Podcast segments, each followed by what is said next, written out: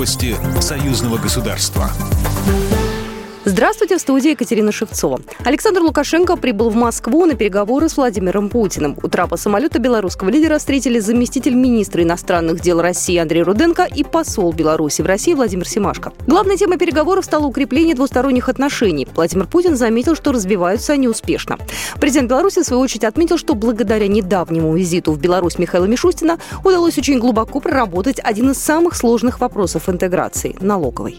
Двигаемся серьезно по союзу союзным программам. Помните, с карт начинали. Наверное, 26 или 27 программ мы уже согласовали на уровне правительства. Немного осталось. Две-три очень серьезные программы экономического характера, в том числе и налогообложение. Известная программа, по которой мы, в общем-то, в Минске приняли решение. Владимир Путин добавил, что по некоторым вопросам еще предстоит согласовывать позиции. Да, действительно, и там еще многое предстоит сделать, но тем не менее сделано тоже немало.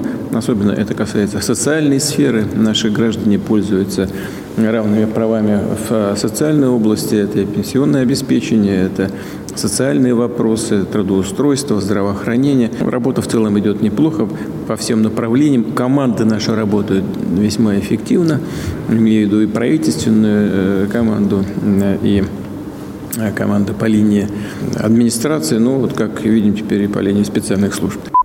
Также Путин отметил, что страны углубляют взаимодействие в сферах военно-технического сотрудничества и обеспечения безопасности. Кроме того, президенты обсудили форум регионов России и Беларуси, который пройдет в июне в Московской области, и заседание Высшего государственного совета осенью, на котором, по словам Лукашенко, будут формализованы все российско-белорусские договоренности.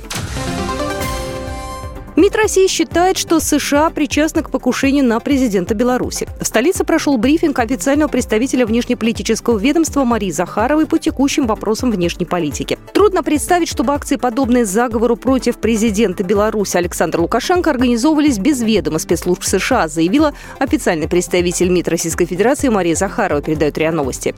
Расследование ведется по линии ФСБ России, поэтому не в нашей компетенции говорить о подробностях, тем более предвосхищать это расследование, делать выводы о причастности к планируемому, по сути, акту государственного терроризма властей США. Это будет предметом расследования, безусловно, сказала Захарова на брифинге.